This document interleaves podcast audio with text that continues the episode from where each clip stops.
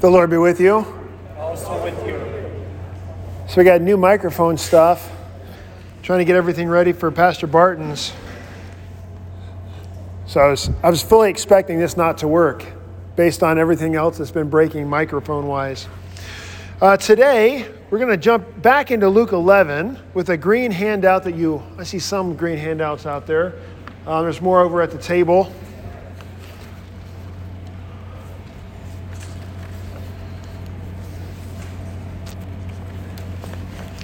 Last time we were on the, uh, we were wrapping up Jesus' teaching on prayer with the, um, with the best children's message ever. Like, what, what father among you whose son asks for a fish would give him a snake?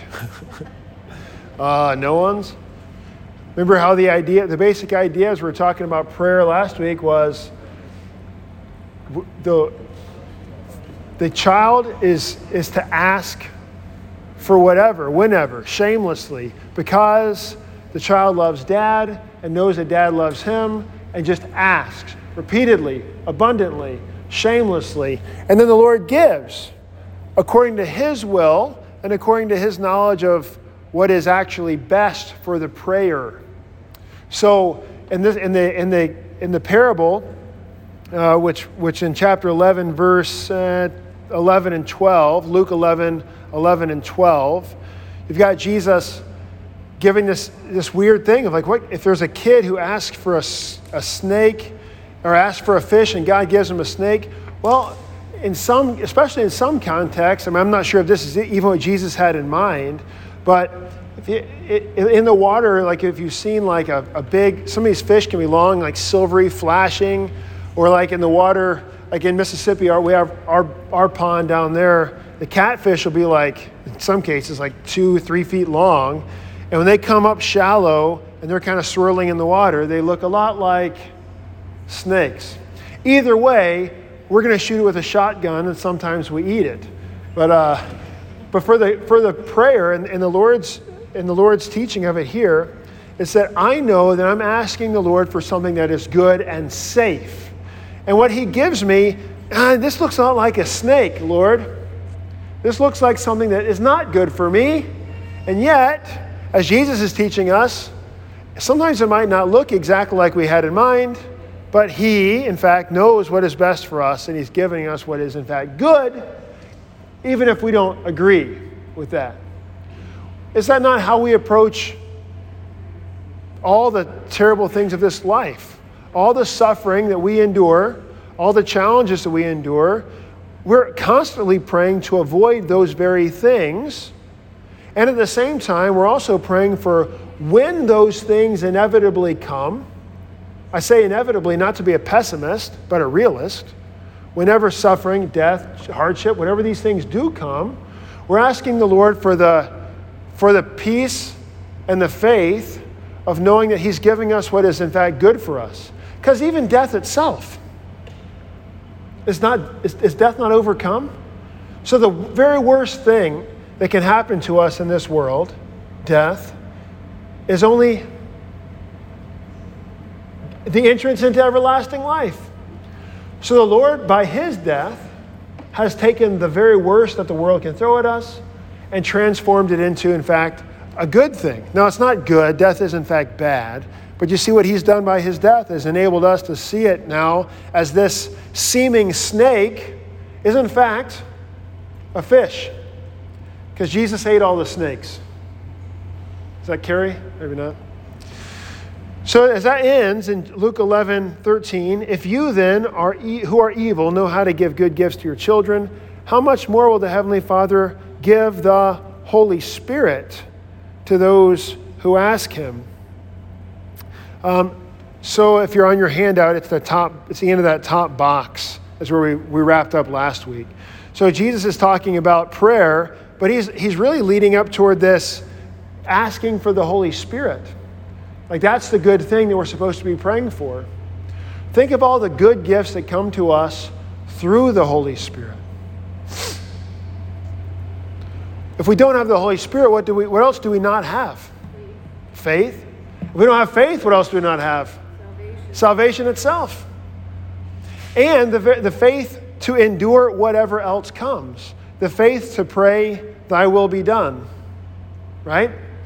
So it is, in fact, the Holy Spirit that helps us endure everything else. But that is ultimately the, the good thing that He's asking us to pray for. In the, in, in, in the context of ask for whatever you want, ask and it will be open to you, or I tell you, ask, post-it notes blocking it. Ask and it will be given to you. Seek and you will find. Knock and it will be open to you. For who everyone who asks receives, and who seeks finds, and who knocks will be open. This is like all this givingness.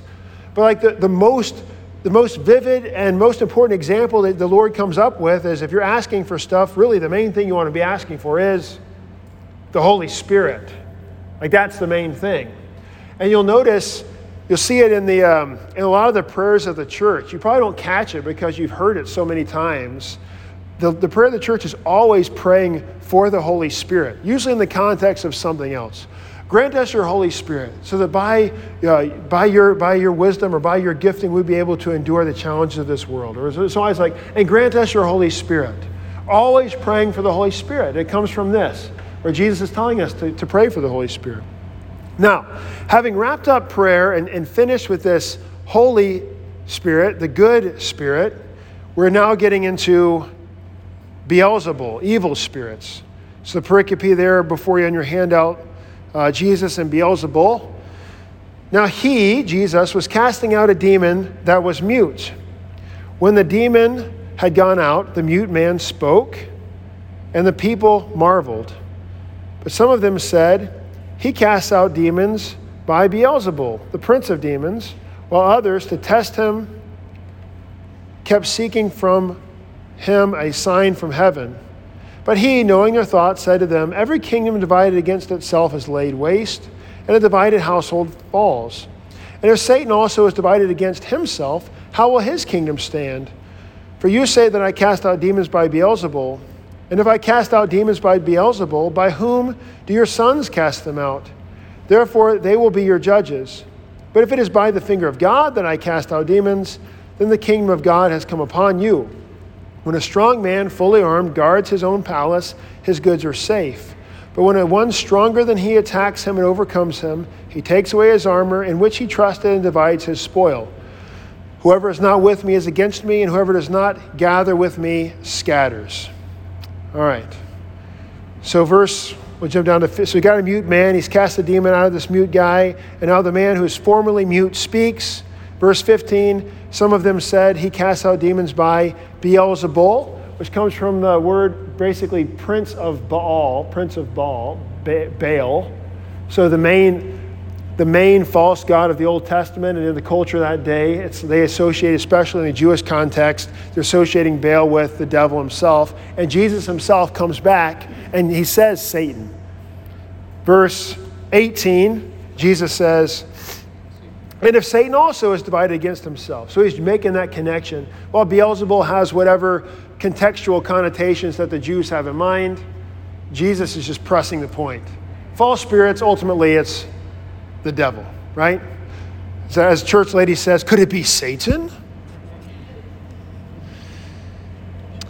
Let's see. While others to test him, verse 16, that's the same word, by the way, in Luke 4 when the devil comes up to Jesus to put him to the test. It's the same Greek word there.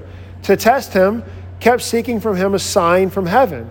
But he, knowing their thoughts, said, Every kingdom divided against itself is laid waste, and a divided household falls, which makes sense. It doesn't make, like, logically, if they're accusing, they just follow that through. It's pretty self explanatory, but if Jesus is casting out demons, he's casting out the devil by the power of the devil, what, earth, what sense does that make?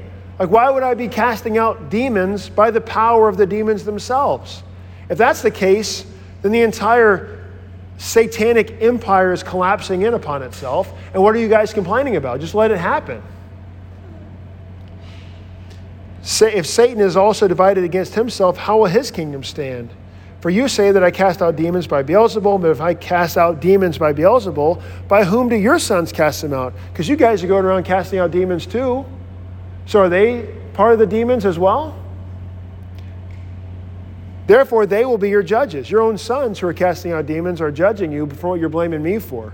Now we're getting to the point here. And this is very profound teaching of the devil and the work of the devil in, in this latter part. Verse 20 If it is by the finger of God that I cast out demons, then the kingdom of God has come upon you. The finger of God is, is seen in the Old Testament, especially at the, the plagues in Egypt. This is the finger of God, right? So they're always associating these marvelous acts with the finger of God. Wherever God's finger is, well, unless you've endured some kind of an accident, wherever you find your finger, what else do you find? The rest of you, ideally, right?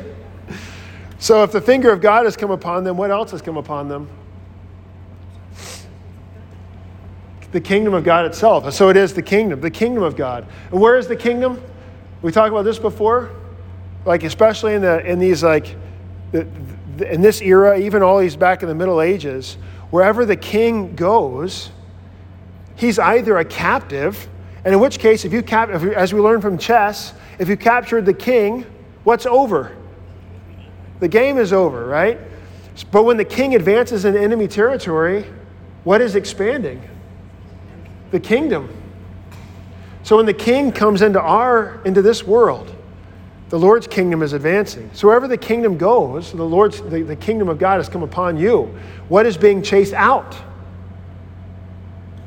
The opposing kingdom, which is the kingdom of Satan. So that's the context here. The kingdom of, the kingdom of God has come upon you, which is chasing out the evil spirits. Now get this, verse 21. When a strong man, fully armed, guards his own palace, his goods are safe. So, who is the strong man in the context here? The devil, okay? Fully armed. What does that mean? How would the devil be fully armed? When you're thinking about armor, the armor is going to be determined by what? What determines the kind of armor that you have? If I'm a, if I'm a, a person who fights primarily in the ocean, am I going to be wearing a lot of lead? No. But if I'm, if I'm, if I'm going to be facing up against archers or swordsmen, I'm probably going to be wearing some heavier stuff. So, what's determining the kind of armor that I have? The nature of the battle, the nature of the war. So, let's think. So, if we're talking about the devil, the strong man, what's his armor? What's his battle? Let's start there. What's the battle of the devil? What's he trying to do? Battle against the word. Against God's word? Or what's the end goal? What's, his, what's the devil's end goal according to this? What, how does, what are his goods that he's keeping in his palace? Souls. Exactly. Souls apart from Christ. So, how does he get them? Lies. Satan, the father of lies. Also, what does Satan mean? Accuser. Satan is a deceiver. Let's say he deceived Adam and Eve. But his, his essential power, and the power of all the demons, is ultimately to accuse. And this, this is going to become very significant here, uh, just as it does on like St. Michael and all angels. We remember how Jesus is talking about the devil being cast out of heaven. Like, what is that? How does that work?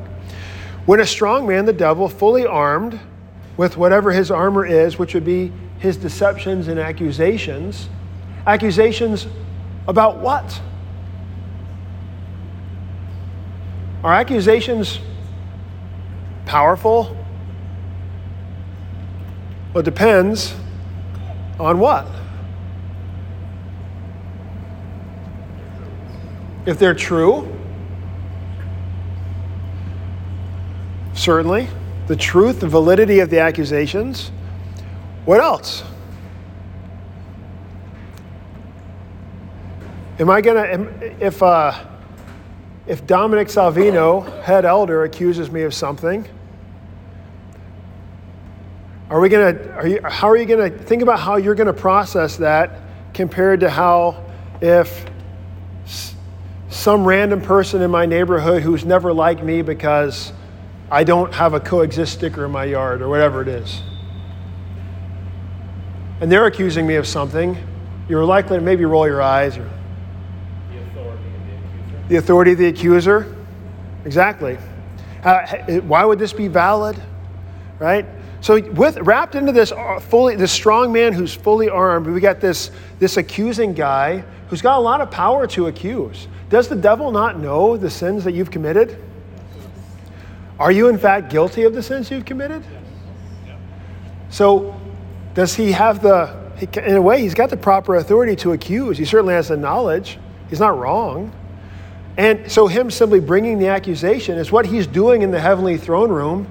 That's what he does to, to us and to Job. He comes up to God. These people deserve hell. They belong to me. Because if they really believed in you, God, they wouldn't be doing everything that they're doing, everything that you're confessing when we, when we confess our sins. If we really had faith, we wouldn't do those things. The devil brings his accusation and he keeps the souls in his palace. Now, where is where is this? Where is the palace? So we think, usually, like the context of the devil's palace would be in contrast to the heavenly palace, right? It's usually how they're portrayed in cartoons. You've got the heaven, and really the, the text of the, the rich man and Lazarus kind of give us two images of a heavenly location and a hell location. And yet, how high do you have to go into sky to get to heaven?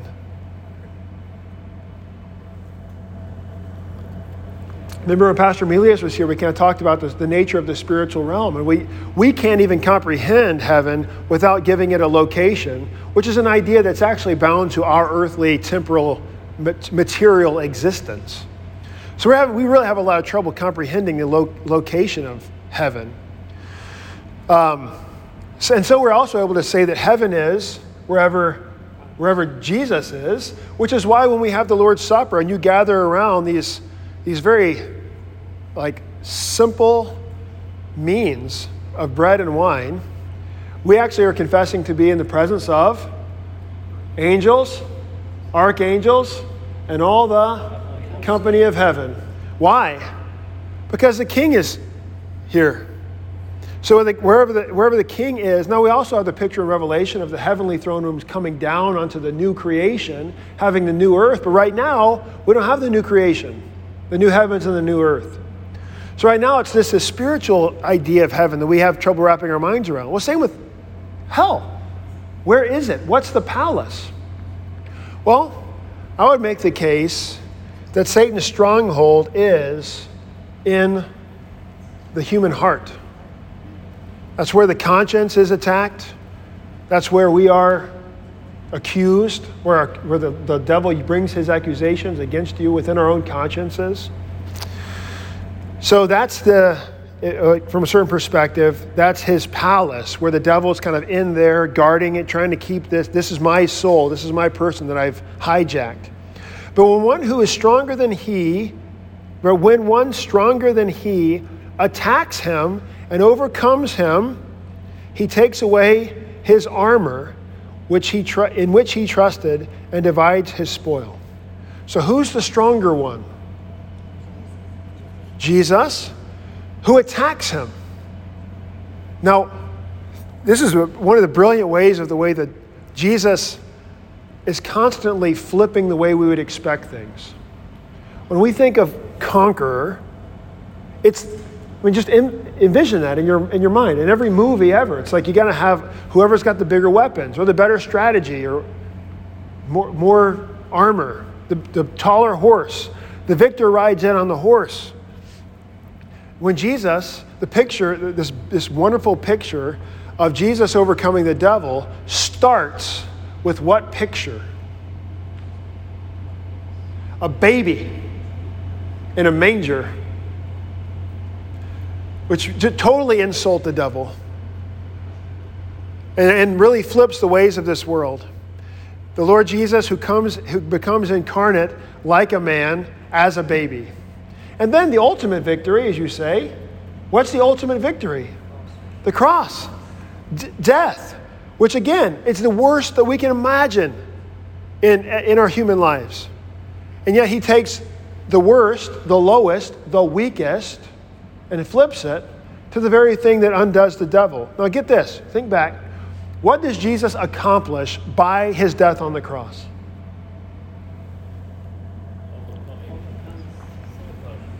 Overdoing what? I was just reiterate, overcoming death and the devil is what we say, but basically stepping into. Very good. So let's, let's sit on that for a second. We say that he overcame the devil by the cross, right?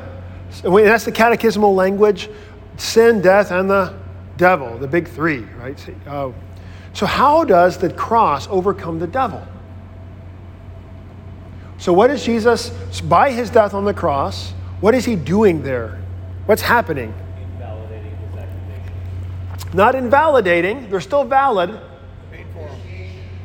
They're, they're, they're given, to, uh, given to, to him. So the accusation stands true, but no longer about you and me, right? So he takes upon himself, this is the Luther's great exchange, all of our sin for which we are truly guilty is taken upon him, and all of his holiness is given then to us. So, so the primary power that the devil had, think back to his army, his armor and the battle and everything he's trying to do, it's bound up to our sin and our personal guilt for our sin. So when Jesus takes our sin upon himself and the guilt of our sin, and even pays the penalty for that sin by his death on the cross, which, by the way, it wasn't simply his death on the cross that paid for the sins. What was the main, what was the main thing that's happening on the cross? Being forsaken by God. So, my God, my God, why have you forsaken me? Which is Jesus experiencing hell on the cross in our place. Now, because he's God, he's able to do it in three hours, what would be otherwise an eternity. Well, he is eternity incarnate, so it kind of flips things. So, Jesus takes all of the hell that we deserve upon himself. So, this, he's taken our sin, he's taken the punishment for our sin. So now, Think back to what was the primary weapon that the devil's using against us? What's the main thing that he needed to have power against or toward us? Our sin. So when the sin is removed, what power does the devil have? He's rendered impotent, for lack of a better word. The teeth have been stripped, right? That's the biblical imagery. Death, death, where's your sting? What happens to a, to a bee that loses its stinger? Dies.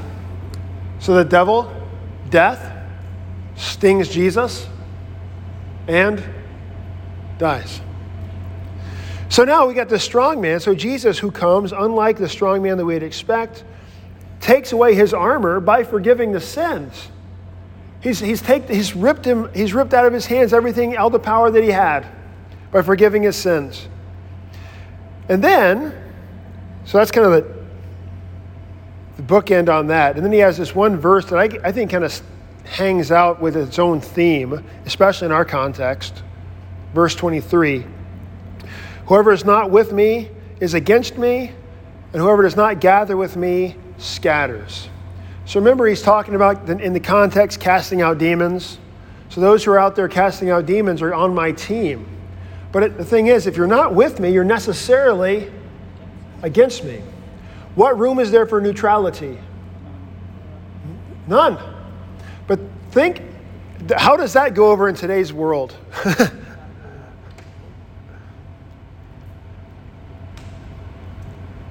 this is, this is one of the stumbling blocks for our, for our generation this day is that we have a God who is saying, I am the way, the truth, and the life. If you're not with me, you're, you're not just out there on your own, but you're actually against. Right? So that's why we're always careful, like when we're evaluating, well, to use a really practical example, it'd be like the curriculum of our kids in their schools. our own curriculum here in our day school. We're careful to analyze these things because we realize that it's not like there's a neutral worldview. So think about it. Like, what, what is the Christian worldview? How does it start? So we're created. What's the main problem? Sin. What's the solution to the main problem? Jesus. What's the end of the story? The return of Christ, the resurrection of the body and the life everlasting. That's not just our worldview, it is truth, it is reality. But so someone says, okay, we, we need to set that whole worldview aside, and we're going to put forth an essential, fundamental education for your child that's going to avoid worldviews. What, how, what would that worldview be? How, what, what would the teaching be? What would, what would, how would you start that curriculum? How is there order? What is the beginning of the story? Well, if the beginning, so if, if I've set aside the Christian worldview, for example, and I have to come up with what's the beginning of the story, what, what does that do to your meaning of life, the, your purpose of life, the reason for existence? If you're merely an accident, a byproduct of an accidental explosion, why are we surprised when guys are taking up guns and just mowing people down because they got upset about something? Or even if they're not upset about something, because they played too many video games in junior high or whatever it is. We should not be surprised because there is no point. Because there's also no end of the story. What's the repercussions upon me? I just kill a bunch of people, take my own life. The end. So when, when the world is going completely haywire, it's because we're saying, okay, what we're going to do is we're going to we're going to raise up people apart from any spiritual di- dimension and try to come up with some sense of purpose and meaning in a universe with, with what? A theory of evolution? Which necessitates what? How does somebody get stronger in, in evolutionism? Killing somebody else. You have to kill somebody else. So, according to evolutionism, the strong are actually the killers. So, we, why we, we teach people, we're teaching kids this entire worldview based upon the survival of the fittest, the death of the weak. And then we're surprised when somebody takes up a gun and mows people down. You taught them to do it. Right? But that's the that's the if that's if that's kind of this that's the neutral curriculum. We're not teaching kids to go kill people. We're not going to teach them to believe in Jesus. We're not going to teach them about a creator and all that stuff.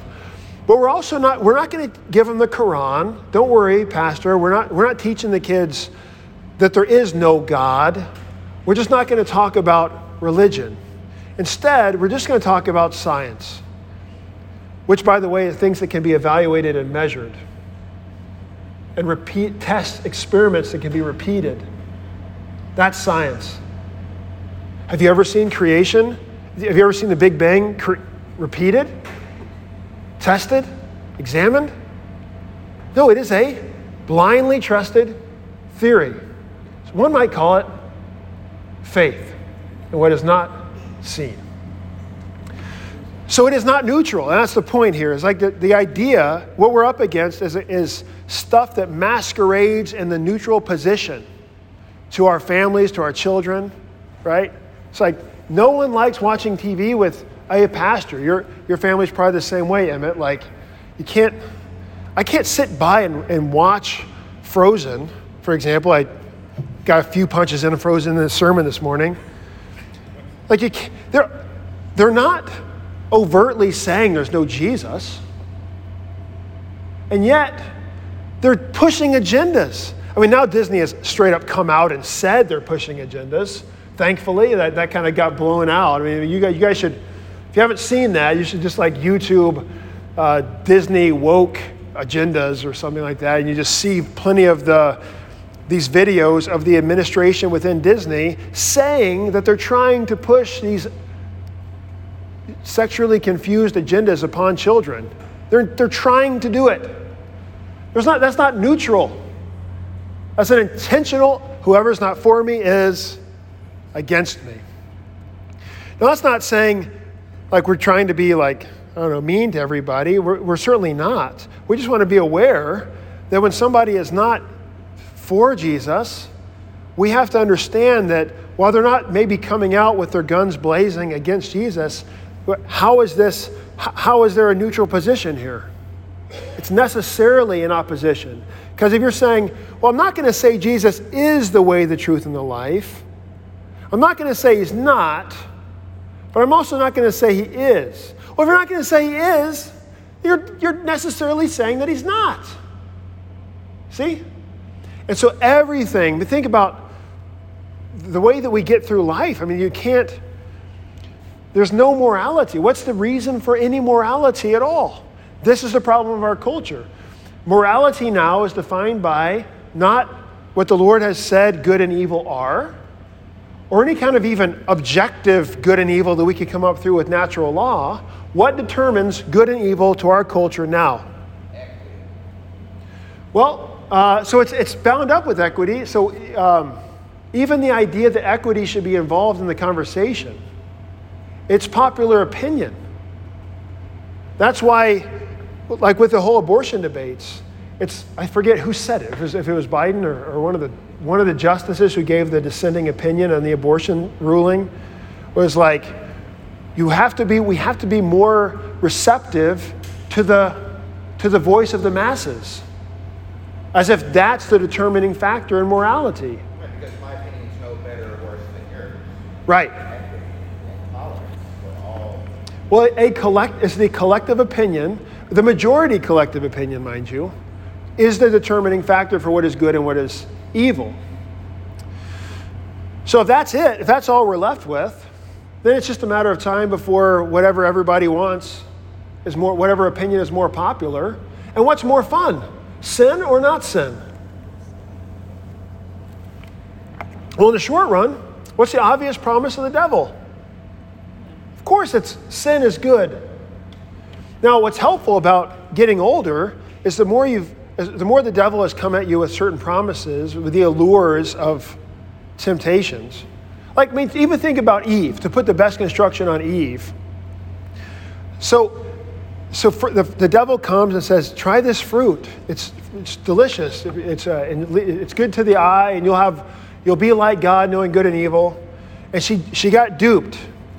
Now, even though she's now fallen into sin and her will is corrupted and everything about her has now fallen into sin, you think the devil came up, if the, if the devil were to come up to her again and try the same thing, he, she might actually, we just think that through. So, is there a situation where she might have been duped again? Maybe. I mean, certainly so. She fell into sin again and again, other situations. But in that same, there's something about having gone through that sin that she learned something. And she'll at least maybe hesitate next time before she does that particular thing. So the older you get, the more you've been duped. Not, it's not that you've learned, well, I've tried that sin, I'm not interested in anymore. But the problem is, with sin always comes these very practical repercussions. And so you've kind of learned over the course of your life that while the, this devil, this, this sin is dangled out in front of me with some kind of promise that it's not going to have a negative consequence, you finally learn that, oh, God's given me the Ten Commandments to protect me from myself. Because ultimately, while sin masquerades as being this thing, it's not going to hurt me, it will hurt me. There will be consequences that I even can't foresee right now. And you finally start to get that when you're on your deathbed. And even then, the devil's coming up at you with even still different accusations and different attempts, right? Anyway, any, we covered a lot of ground there. Let's take some questions. I was just going to say that, so once the devil tempts you and you fall into sin, he almost owns you because of the guilt that he, places on you. So you're tempted again to start to run through this your mind all right, I've already done it once, so you know,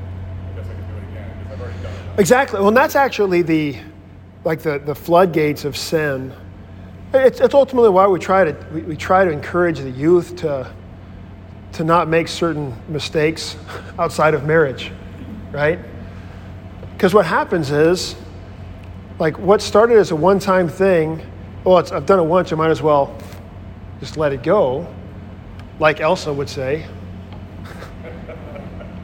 and so, but what's, there's nothing to hold back at that point. And then just sin just kind of run rampant. My heart then, I mean, the biblical language is my heart is made hardened against that sin. And it doesn't even bother a person anymore. So you're, you, there are certain sins that you might struggle with. And that's problematic. And those are the sins that you confess to the Lord when you come to church. But the sins that He's hardened your heart against are the ones that you actually are in denial about. That you, you easily maybe see in others, but you don't, you don't even recognize in yourself. It's the stuff that when someone accuses you about it, you get all mad. Right? That's the, that's the stuff that we've been doing so often. Our hearts are completely hardened we don't see it anymore. Um, so yeah, in that sense, in that way, the devil, that's his, the armor. Our, and it's the battle in our conscience, to harden our conscience against sin again and again. But then this is the, what's helpful though, is that despite the hardness of our hearts, the hammer of the Lord's law is stronger still. So the preaching of the Lord's word still does what God wants it to do upon even the, hard, the hardest of hearts, shattering the conscience, turning us back to the Lord and ultimately setting free. I mean, the gospel, it's almost like it's meant to be preached as being too easy. That's the gospel. Completely like, that's the Good Samaritan. I can't, I'm, I'm dead on the side of the road. I can't do anything. Jesus does everything. Well, that's too easy. Well, yeah. Isn't that great? That's the gospel. But that, it's that preaching of that gospel is actually the thing that brings forth life in the new man to, to help me serve and love my neighbor and resist the devil. Because ultimately, giving into the devil isn't ultimately hurting the devil, it's hurting me and everybody else. Right? So I'm, that's, the, that's ultimately that's the prayer of the Holy Spirit too, to be strengthened against the attacks of the devil. To, to, for the Lord to, to keep me mindful of the, of the repercussions of my sin in the midst of temptation, that I would be strengthened against it. And when we do fall into temptation, that the Lord would bring us repentance and forgiveness. And that's why the forgiveness of sins is also given so freely. There's never contingencies unless you're Roman Catholic. You're, this is the this is the terror. I mean, some of you have grown up Roman Catholic, I know, but like, so if, if I'm Catholic, the idea is absolution. Forgiveness is given to me on the contingency of the sincerity of my confession. And the sincerity of my confession is proven by me attaining whatever the, whatever the priest prescribes as my penance. Because if I was really sorry, then I would prove it. And so you can try to prove it, but then the, in your heart, you're like, if I was really sorry, why did I do the same thing again? And so I'm left looking at myself, despairing. And the devil's like, excellent.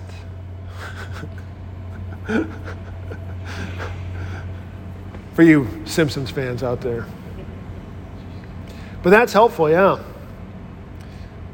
Good. I don't know if I ended, that wasn't even a question really.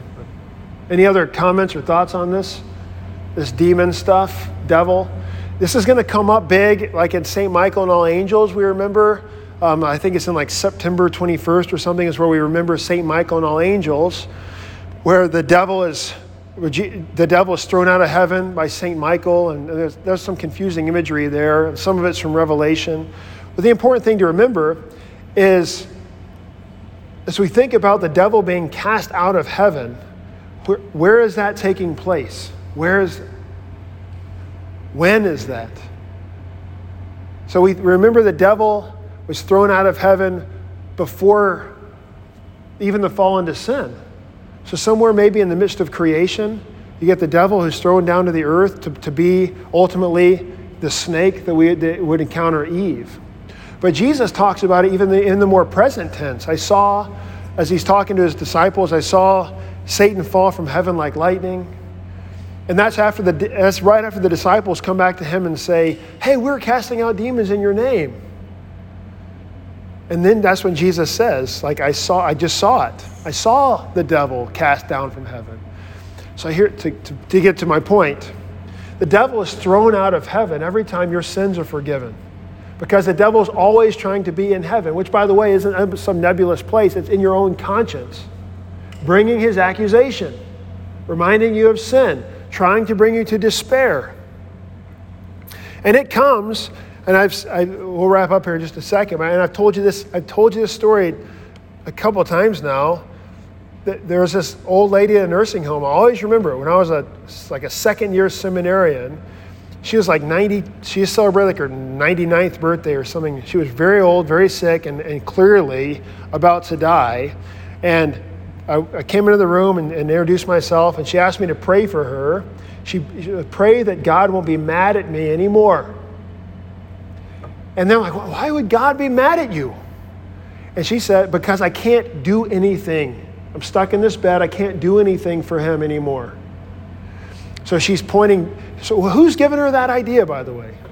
Who's, so here she is, this really sweet lady who knows how what a wonderful life she probably led, whatever. But now, in her moments as she's approaching death, she's pointed back to herself, searching for evidence of a reason for salvation. And now I can't find it because I can't do anything good, so I have nothing good to look at in myself for certainty of salvation. And I'm freaking out. I need something to look at. So that's the, the devil coming and having her and us rip our eyes off of the cross and fixing our eyes on ourselves and our own works, our own lives. How have you been spending your time? How have you been spending your money? How have, what have you been doing online? Or whatever the things are, like whatever the accusation is, when we look at our life, we're going to find reasons to despair. And so, as a writer of Hebrews says, let us fix our eyes not on ourselves, but let us fix our eyes on Jesus, the author and perfecter of our faith, the one who only dies for sinners because they can't save themselves. And that's the constant, and then, so we hear the forgiveness of sins, and then we return to our temptations, and we fix our eyes back on our lives, and we're robbed of comfort. And the Lord calls us back in repentance and faith to turn us back to Him. That's the rhythm of the Christian life until we die, says Paul in Romans 7. Uh, the, sinner, the sin that I don't want to do, I keep doing, and the good that I know I should be doing, I don't do. So we're constantly praying for strength in that fight, and He's always calling us back. That's why we have the Lord's Supper as often as we can. That's why we're always forgiving sins. Like, Didn't I just get my sins forgiven last week? Yeah. It, Pastor me, if you boil down, I mean, the, the confirmands finally figured this out by the time they're confirmed. The sermons are really the same thing because the problem is always the same.